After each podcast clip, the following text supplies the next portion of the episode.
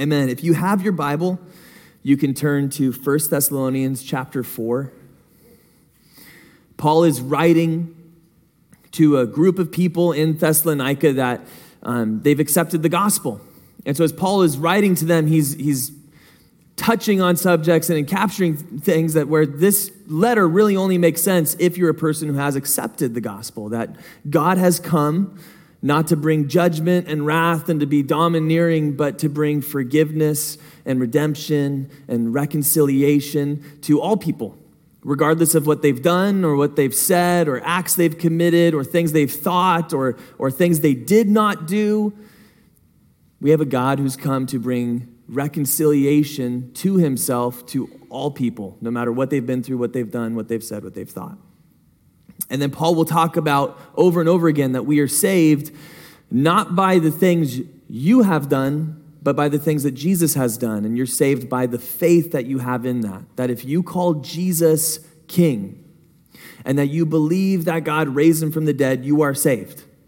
Not because anything you've done or scripture you've memorized or things you've done with sincerity. It's all because of what Jesus has done. And finally, what Paul will harp on over and over again is now that we have been saved, you should be living a life worthy of the gospel. You should be living a life worthy of that God.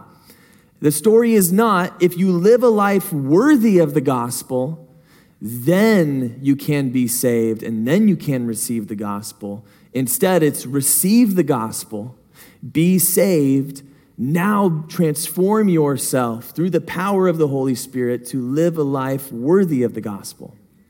And so, as we continue with Paul in 1 Thessalonians 4, we're in the context of Paul is speaking to believers who have already accepted Jesus as king, and now he's urging them now walk in a manner worthy of Jesus more and more. Wherever you're at, however committed you are or how devoted you are, you could do more, a little bit more. If it's zero, if it's 95, you could do a little bit more. And so 1 Thessalonians chapter 4, I just broke into three sections. I think the first section is following Jesus more and more in the midst of cultural issues. The second is following Jesus more and more in brotherly love. And last, it's following Jesus more and more with hope and looking forward to the day that our King returns. So 1 Thessalonians chapter 4 verse 1 starts like this. Finally then, brothers and sisters, we ask you and urge you in the Lord Jesus that as you received instructions from us about how you must live and please God, as you are in fact living, that you do so more and more. So at my house, my wife is someone who is phenomenal at envisioning things. She can see things that I can't see. She's an artist. And so we have some, we, we play certain roles in our house. My wife will start projects, and my role is to finish projects. Now, have you guys ever felt that as men? But here's the problem with me I'm not the projects guy. My dad is, I'm not so much, to where my DIY projects tend to look like the guy in this video. If you want to find a stud, you could just drill holes in quarter inch intervals until you feel resistance, then you can mark it. That's the stud. That tends to be my house project scenario, or I just call my dad, and my dad goes, You're doing what? Why would you do that? Well, my wife had an idea. So that's a lot of how I do projects. So what happened is my wife got these towel hangers and she put three of them in the kids' bathroom. And she put them where they looked really good. There was no stud around those, right? But they looked really good. And what happens is they're in the kids' bathroom. Kids never approach a towel and lift it off the hanger. Kids are gonna yank that bad boy until the towel comes down and the, the hanger's across the room, right? So I let that happen for about a year and a half. And last Monday, my, my daughter got out of the bath, she pulled the towel down, and it fell on the ground. And I thought, you know, I'm just gonna fix it. Yeah, good on me. So, what I did is I started, I had this idea. I'm gonna get this piece of wood, and it's going to be one of the nice looking pieces of wood at, at Home Depot. Not a two by four, I'm not a millionaire, but just you know, like a nice thin piece of wood. And I'm going to hang it on the wall, and I'm going to put the three, I'm going to attach that to the studs. And then I'm to put the three hangers, and it's to look really good. And so I'm measuring stuff, and my wife comes in, and she sees what I'm doing, and she gets excited, you know, because I'm, I'm, I have the tape measure in hand, and that means good things. And so she comes up, she goes, What are you doing? And so I explained to her the plan. And she goes, Oh my gosh, I love that plan. Because I just got my hair done, and my hair lady, she did the trim of her bathroom in that same wood. Oh, wouldn't our bathroom look so cool if they matched? And I go, Yeah, okay, yeah, I could see that. All right. So she talks me into it, and I, I'm taking the trim off. All the trim is off now. And she comes in and she goes, Oh, that this is gonna look so good. I'm like, I know, right? I'm so excited about it. And she goes, Here's the thing, though, just to think about. I've never been in love with this tile. And I go, Well, what's wrong with the tile? She goes, There's nothing wrong with the tile. I just think when you put the new trim in, it's going to clash. And I go, Well, what should we do? And she goes, I saw there's this white tile on clearance at Home Depot right now. I'm like, How do you just know that? And so I tear out the tile. So now I'm out the tile, I'm out the trim, and I'm, I take all my measurements. I know what I have to get. I go to Home Depot, I get all the wood, I get the tile, the mortar, the grout. I come home and I put it all in the bathroom. I'm getting ready to go. And my wife, she's coming down the hallway and she says, Hey, let's talk about the bathtub. And I lock the door. you know, we're cutting it right there. All right? For me, my wife knows me. If she comes to me with a list of stuff and she's like, here's all the things I'd like to see you get done, I'm gonna look at it and go, I'm, I don't know who you think you married, but I'm not the tile guy. I've never done that before. I don't think it's gonna turn out well. Let's let the next homeowners do that. I think they'll do a great job. But my wife knows if I've committed to something, if I already got the tools out, I've already got my mind in a space where I'm gonna be working on a project, she knows she can ask just a little bit more and probably get a yeah. And then she knows I, maybe I can ask a little bit more and get a yeah. Maybe I can ask a little bit more. I don't know if you've noticed it, but I've seen it this work out in other places in my life too. Like when I was at college, I'd have a professor say, okay, you need to write a 15 page paper at the end of this term on this subject. And if you've been in those classes, you go, yeah, I'm going to look at that towards the end of the term. Like, the, the end of term is an eternity away, and right now things are good. I'm going to worry about that later. And then it's 12 hours till it's due, and you go, okay, it's time to start working on this bad boy. You know, the hardest part is just getting started. That if you can get started on that thing, it's easier to expand and to do more and to get more. I think that same thing is true in our walk with Jesus.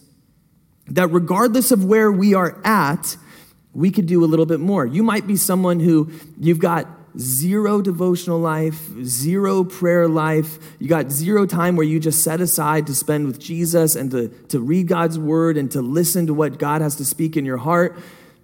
Paul is saying that's fine. Wherever you're at, it's good to do a little bit more and a little bit more. I'm someone where I listen to someone like, and, and I work with Matt Heverly. And so I go, Matt, how was your morning? He goes, Great, man. I got up at 3 a.m. I spent an hour in the Word, an hour in prayer, and then an hour in meditation listening. I go, I'm going to do that. And so I, I get on my phone and I put the kids to bed and I set the alarm. And when I wake up, I go, Not today. And I hit it. Next thing I know, the sun's up, my kids are running around, and I've lost all that time. So maybe you're like me, where you maybe you can't do an hour, get up an hour early and spend that time with Jesus, but you might be able to dial the, the clock back just five minutes.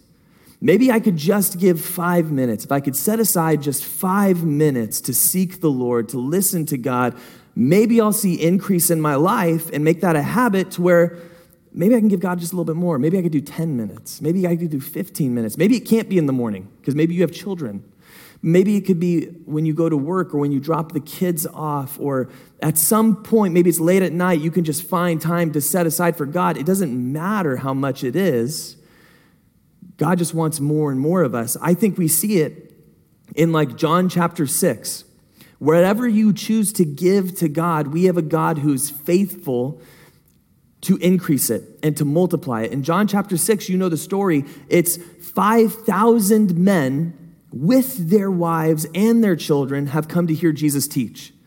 There are couples who have no kids, but also the homeschool families have come who each have 12 kids. So this entire crew has come to listen to Jesus. And Jesus is teaching them, and the people are compelled and they're staying. And Jesus turns to Philip and goes, Philip, what should we feed all these people? And Philip goes, If I had six months worth of money on me and Chick fil A across the street, I couldn't feed all these people. Jesus, I don't know what you want us to do. But there's a little boy, and he gives five loaves of bread and two fish to the disciples. They bring it to Jesus. Okay, Jesus, what can we do with this?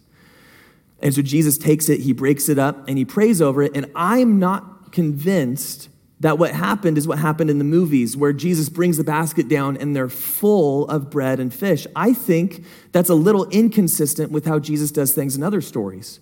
I think what probably happened is a little bit more like when Jesus first met Peter and they're on the boat together and Peter's been spending all night trying to catch fish and he can't catch it and Jesus says, "Okay, Peter, throw your net in." At the wrong time of day, and Peter has to look at the crowd and see his coworkers, maybe some family, some friends and make a decision Am I going to obey Jesus and risk being embarrassed in front of family and friends and strangers and coworkers? Or am I going to protect my own respect and, and not being embarrassed and not wanting to be shamed and not be obedient to Jesus? And he throws the net in, and every net that he throws in gets filled by Jesus with fish because Jesus is God. I think that same thing happened with the baskets. That Peter was given a basket and Peter looked in the basket and he saw some torn up fish and he saw some torn up bread. And he looked at 5,000 people. If you look at the chairs in this room, there's a thousand chairs. Multiply that by five, that represents each family. And so Peter's holding this, he's looking. And Jesus goes, Go feed them with that. He goes, Okay, 5,000 strangers. I'm to I'm to run out pretty quick. Okay, I, this is how I think it went. He goes to the first family. He goes, Hey, would, you guys aren't hungry, are you? And he goes, I'm starving. And Peter goes, Okay.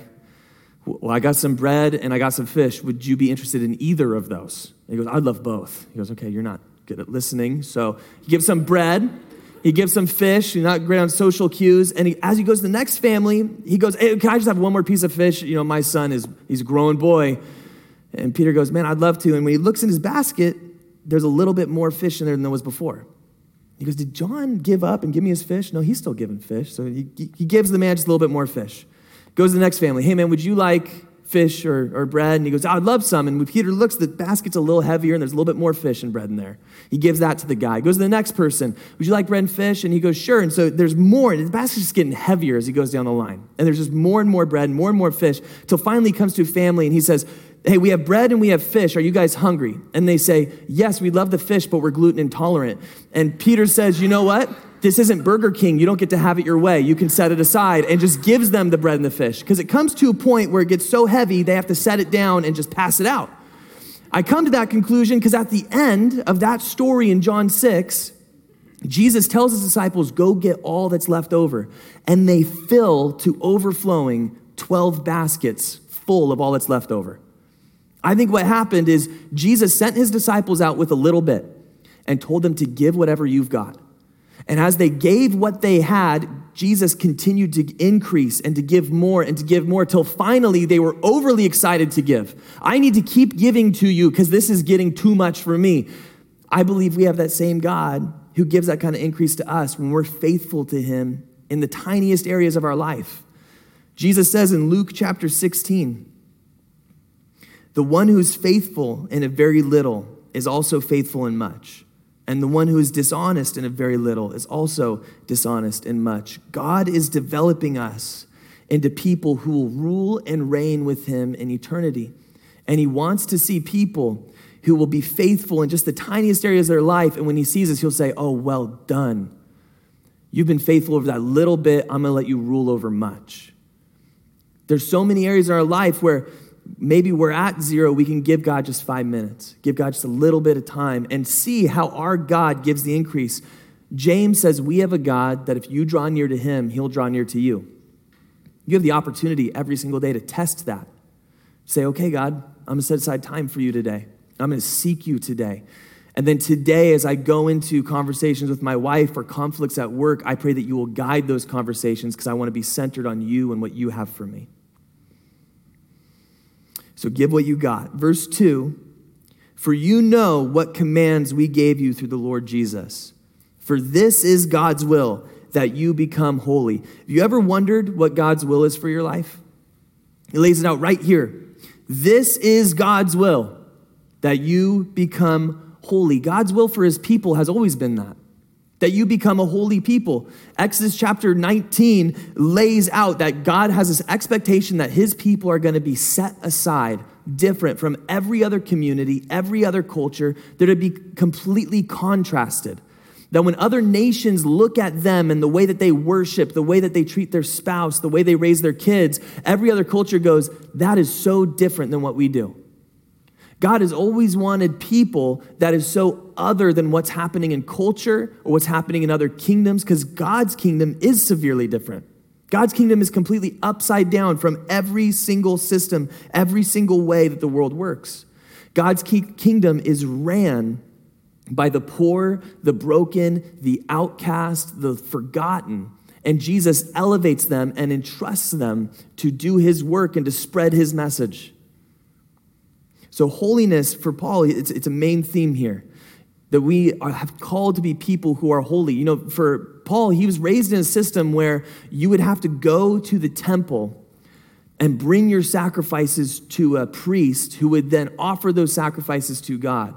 And the temple was set up to where there was an outer court, there was an inner court, and there's a holy of holies. And only a priest who had engaged in certain purification rites, lived a life just focused on purity and holiness, would be allowed into that room. It would be such an honor to get to be allowed to go into the holy of holies. And so Paul has grown up in this system, in this understanding of following God, that holiness is, is huge, it's so important. And Jesus, what he tells the woman at the well, and what Paul knows is there's a time coming. J- Jesus says when he's alive, there's a time coming when people will not worship in a temple, but they'll worship in spirit and truth because Jesus is going to move that temple. Now, you and I know that God does not choose a specific place and say, This is where I'll meet with my people, and only here is where my people will meet with me. Instead, God has given his Holy Spirit to every person who accepts Jesus to be the place where God meets with you, that God literally indwells in you.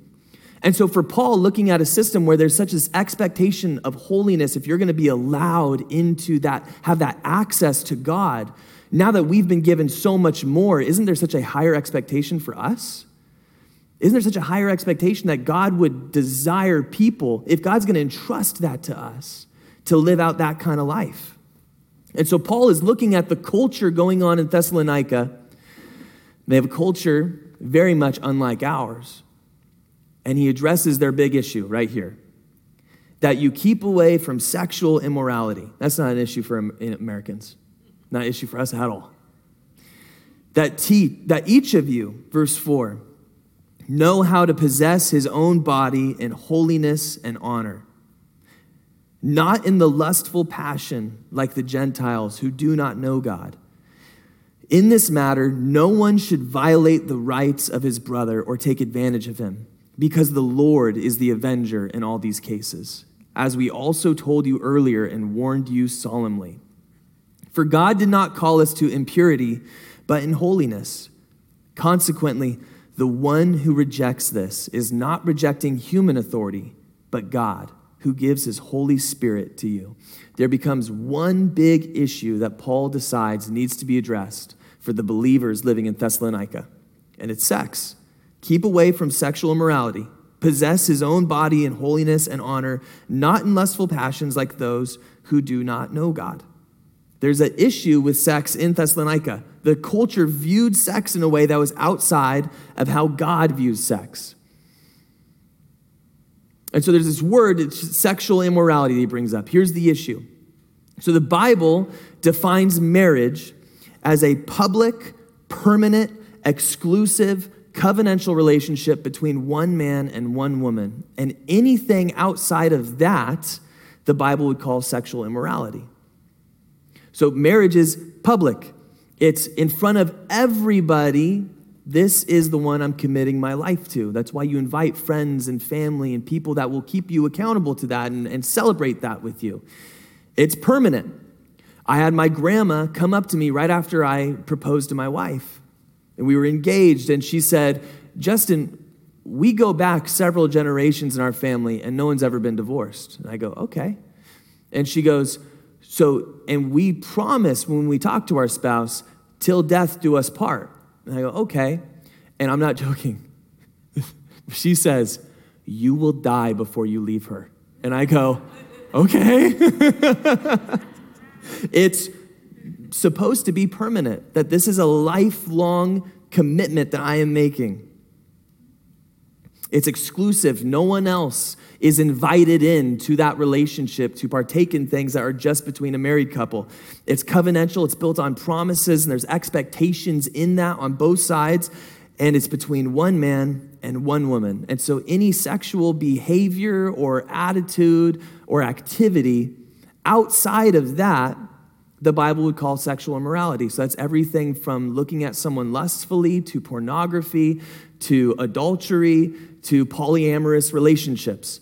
All of those things, and homosexuality, all of those things would be classified as sexual immorality. And God's will, right here, says, be holy. You need to, my people need to keep away from those things. And those are things the world says this is really tempting.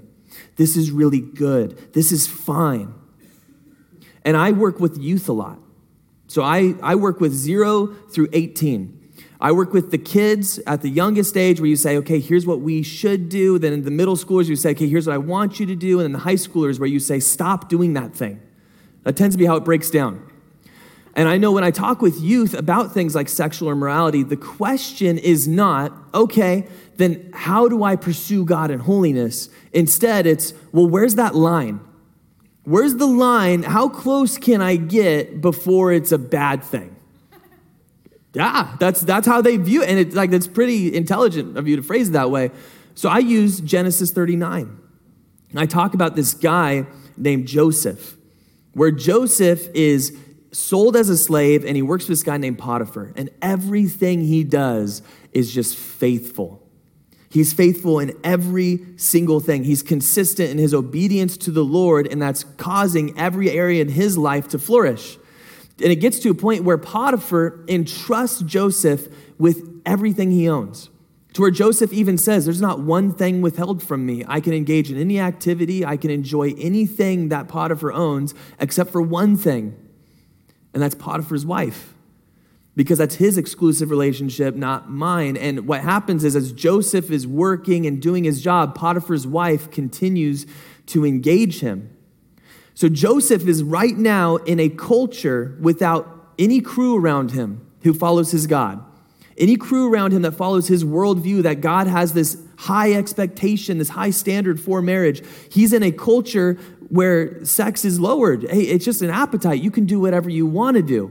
And this woman keeps pursuing him day after day until finally all the men are gone at one point and his wife grabs him by his jacket. Potiphar's wife grabs Joseph by his jacket and says, Sleep with me. And Potiphar ducks out of his jacket and jumps out the window. So the question is not how close can you get to sin, it's what do you need to do to get as far away from that as possible. What's causing you to stumble that you just need to be, okay, I need to get rid of that? And here's the thing that happened with Joseph that we have to realize and know obedience to Jesus cost him. Because he was obedient and did not do what the world wanted him to do, he was thrown into jail. He lost years of his life. He lost all respect from his coworkers and people who knew him. Being obedient to Jesus may cost you. It may cost you friends, it may cost you relationships. And I know for us, we can, we can tend to rationalize things. You know, well, well, okay, I, I didn't sleep with her. I just looked at stuff online, all right? It's not like I engaged in that thing. Okay, well, every time that you watch that video or click on that thing, it, it, it, it pays for ad revenue. It, it monetizes the program how many views they got. Okay, well, how about this? I was just sent that picture. I didn't even participate in the online stuff. No one's making any money off of that. This is just me. This woman doesn't even know. I don't see the big deal, the issue. Well, it gets brought up in verse 6, where it says, No one should break this rule or cheat a fellow Christian in this area because the Lord is the avenger. When Joseph is talking to Potiphar's wife, interestingly, He says, I cannot sleep with you and sin against not Potiphar, not you. I can't do this and sin against my God. You and I were created as image bearers of God. That if you went into the Holy of Holies, you would see the, the Ark of the Covenant, but there was no idol there that represented a physical manifestation of God.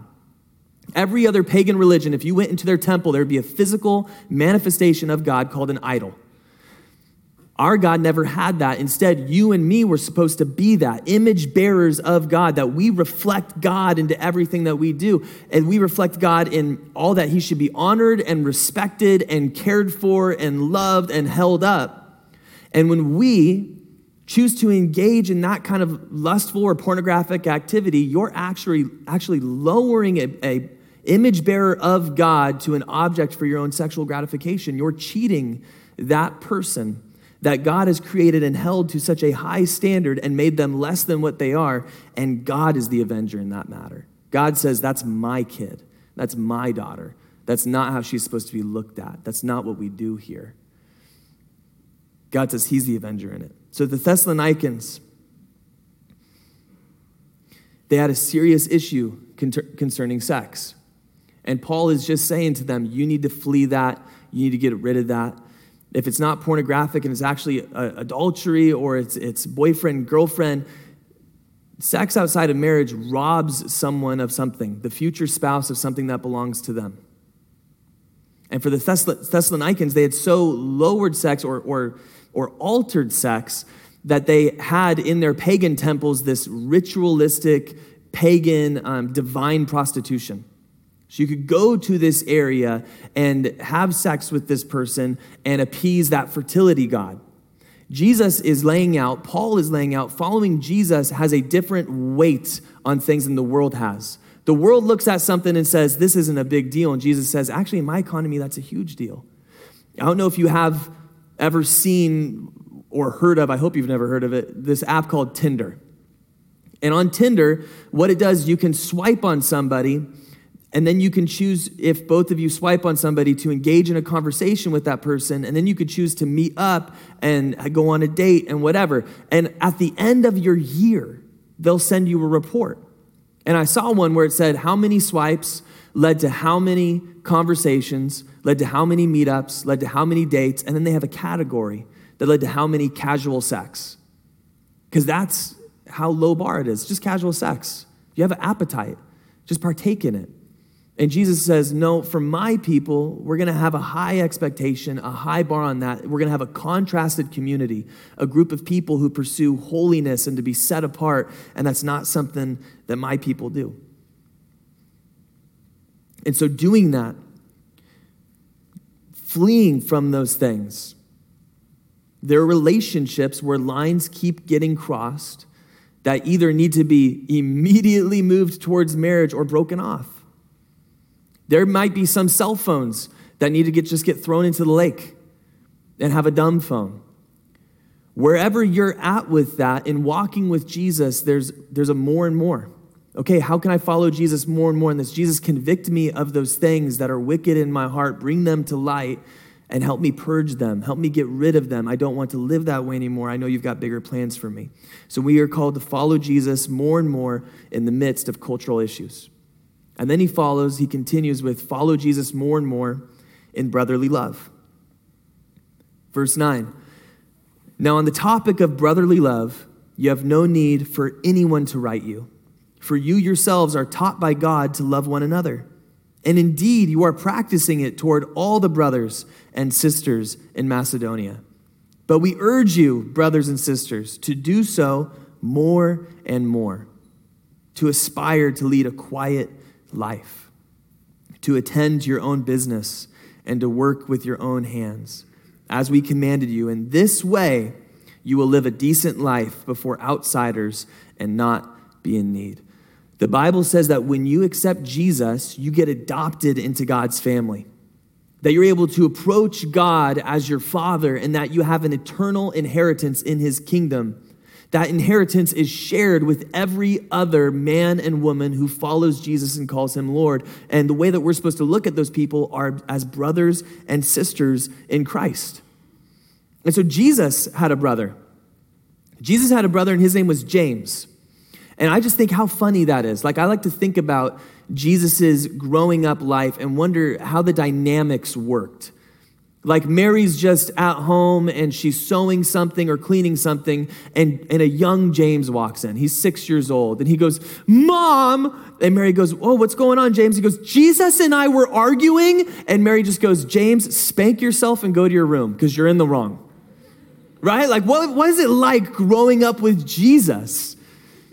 And so, James, Jesus' brother, he actually grows up not believing that Jesus is God. There's a time in the Bible where it says, says that Jesus' own family thought he was crazy for going around and teaching the things that he was teaching and doing the things that he was doing. This is a crazy person. And it's one of the most amazing facts in the Bible that James would later write a letter saying, Yeah, my brother, he's God. All right? How many of you have siblings and you would never say, You know what? he might be God. Like, I would testify in court that my brother might be Satan. I have some compelling evidence, all right, beyond a shadow of a doubt at least. But I would never say, you know what, this person might be God because people fail and there's frustration and there's hurt and there's irritation, and brothers can rub on you wrong unlike anyone else. But here's the truth of it is at the end of the day, person's still your brother, right? That I know with my brother, I can get in heated arguments about politics, about COVID, about life, about the way you're supposed to live your life, about what you're supposed to do in certain situations. Heated arguments.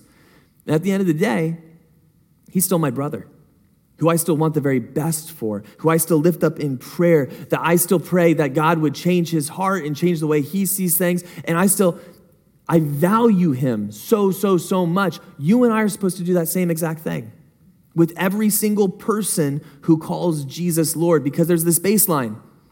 There's this baseline that's true that you will spend eternity with this person. So it doesn't make any sense to sever relationship here in this life over something that's not going to be eternal. There's too many people, I think, right now who love Jesus but are willing to permanently divide relationships over topics that are just affecting us these few years, that won't be here in 10 years that won't be here in 20 years, that won't be a topic in eternity. That maybe we're allowing things that aren't such a huge deal to become too much of a big deal. That's why it says lead a quiet life, mind your own business, work with your own hands, lead a decent life before outsiders and not be in need. I think something that's really unattractive to outsiders is when there's friendly fire. Why would they want to be a part of a group that constantly just attacks each other and undermines each other and says bad things about each other because of a belief about a political system or a healthcare issue or whatever. Like, I don't know if you know this, but the political environment and culture that Jesus was alive in is phenomenally worse than anything you and I have ever experienced. And Jesus had some skin in the game. He had reason to be loud and vicious against the current political system because he had a cousin named John, he's John the Baptist, who Jesus said, There's been no one like this guy, no prophet like this guy. He, he thought really highly of John. And one of the political rulers of the time took John for doing the right thing, doing a good thing, and standing up against sexual immorality, and cut John's head off. After that, Jesus did not lead rallies and he did not um, get people to riot and get people to come against the bad political system. Jesus instead solely fixated on and focused on his kingdom. This world is broken. You and I can disagree on politics. We can disagree on COVID. We could disagree on if you should homeschool your kids or put them in public school. We can disagree on a whole lot of different stuff. But what we really need to be focused on and talking about and sharing is Jesus' kingdom. Because when Jesus was here, in the midst of an intense cultural issue, political issue, the thing that he thought, with the short amount of time I have on this earth, what should I spend my focus and my energy sharing with people? It's going to be God's kingdom. It's going to be that we have a God who's come to redeem. Yeah, this world is broken. Good thing we have a, a system that we're heading to that's so much better. Yeah, leadership is corrupt and there is broken people at all levels. Thank goodness that we have a good king coming who does everything right and sees everything justly and who so aspires for justice that he will make sure that everything is accounted for. Oh, that makes it so I have to worry about so much less.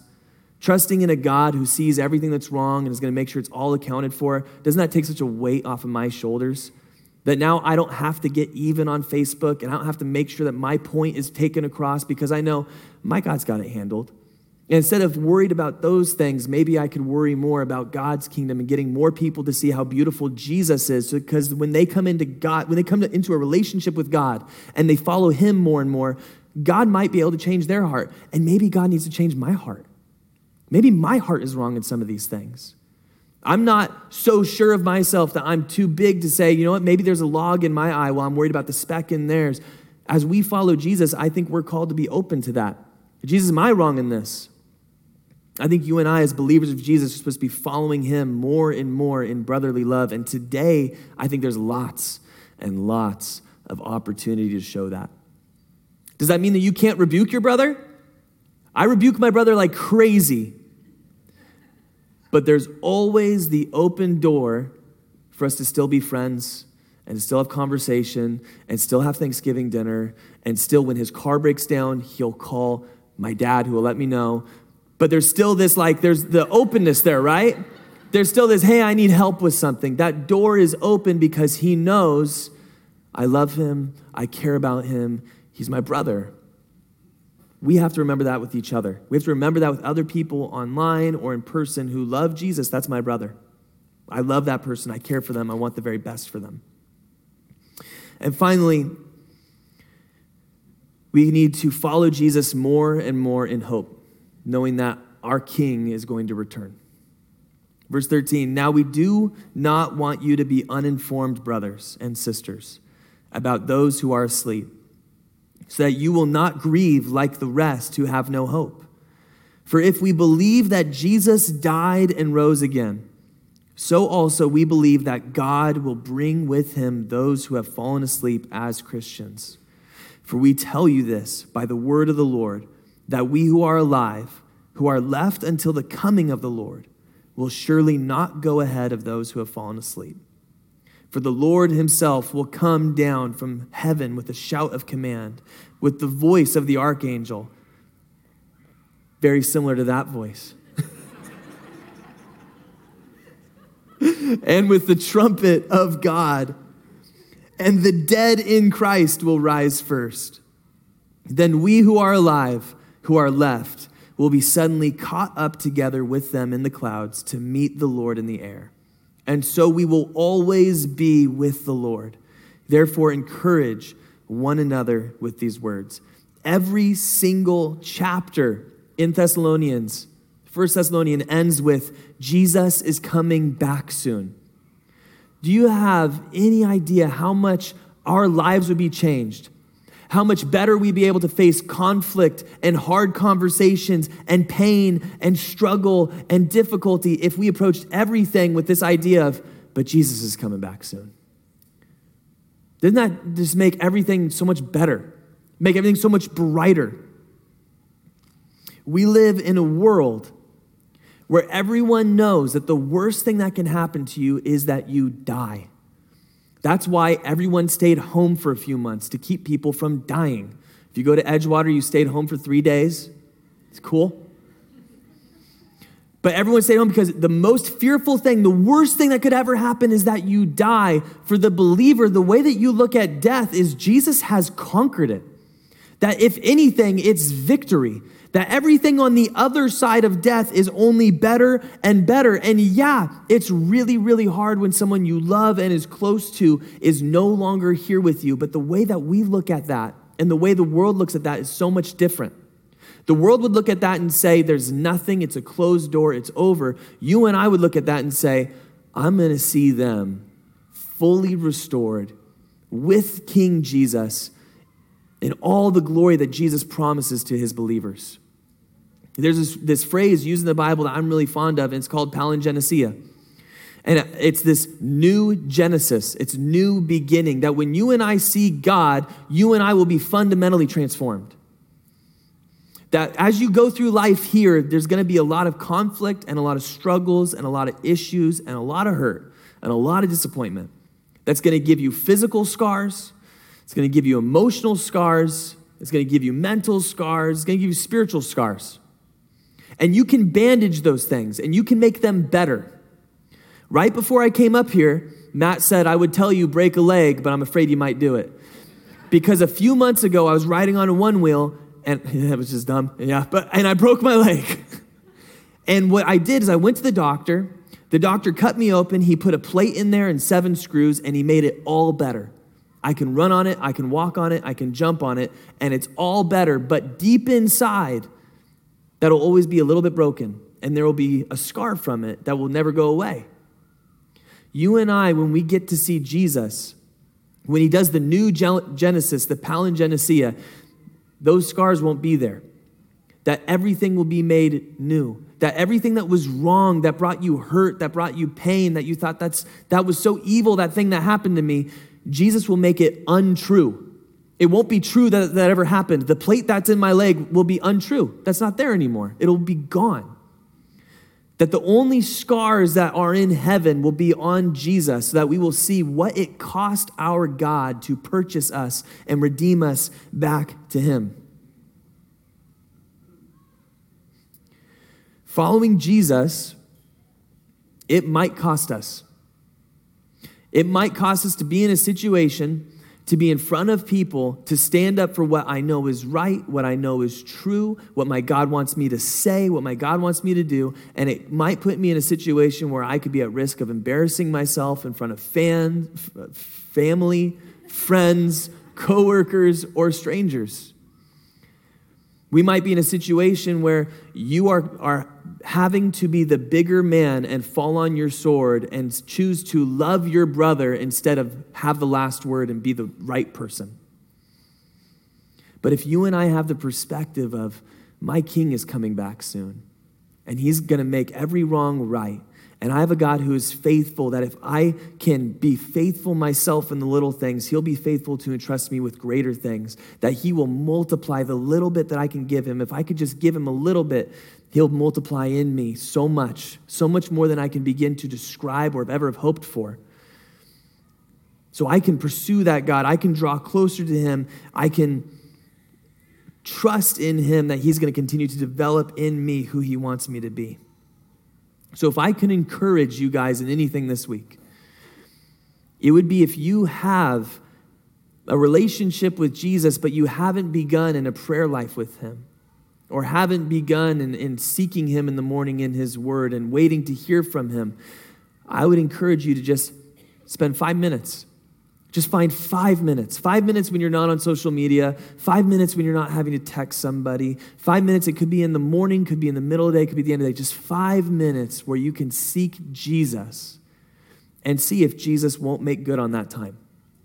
If Jesus won't redirect your day or alter conversations or change the way that you see life or cause you to be a more calm, less anxious, patient person.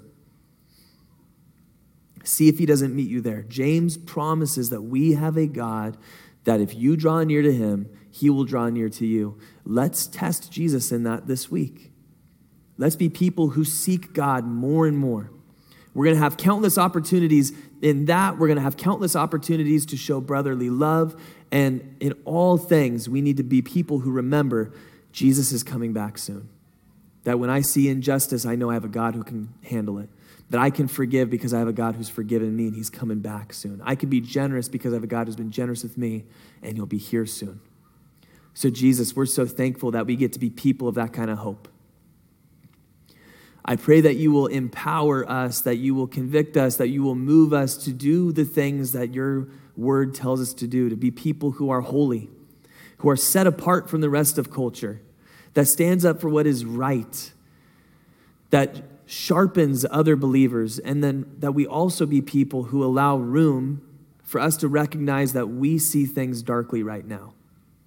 And I pray that we wouldn't be people who would be overly focused about specks in other people's eyes while we have a log in our own. Jesus, please cleanse us of that log. Jesus, please help us to pursue you in purity and in holiness so that outsiders, when they look at us, they'd have nothing to condemn your church on. But that we be a group of people who are compelling that others want to go, I want what they have. I want the joy that they have. I want the access that they have. I want that when they encounter death and difficulty and hard times, they have this abounding joy in them because we have a God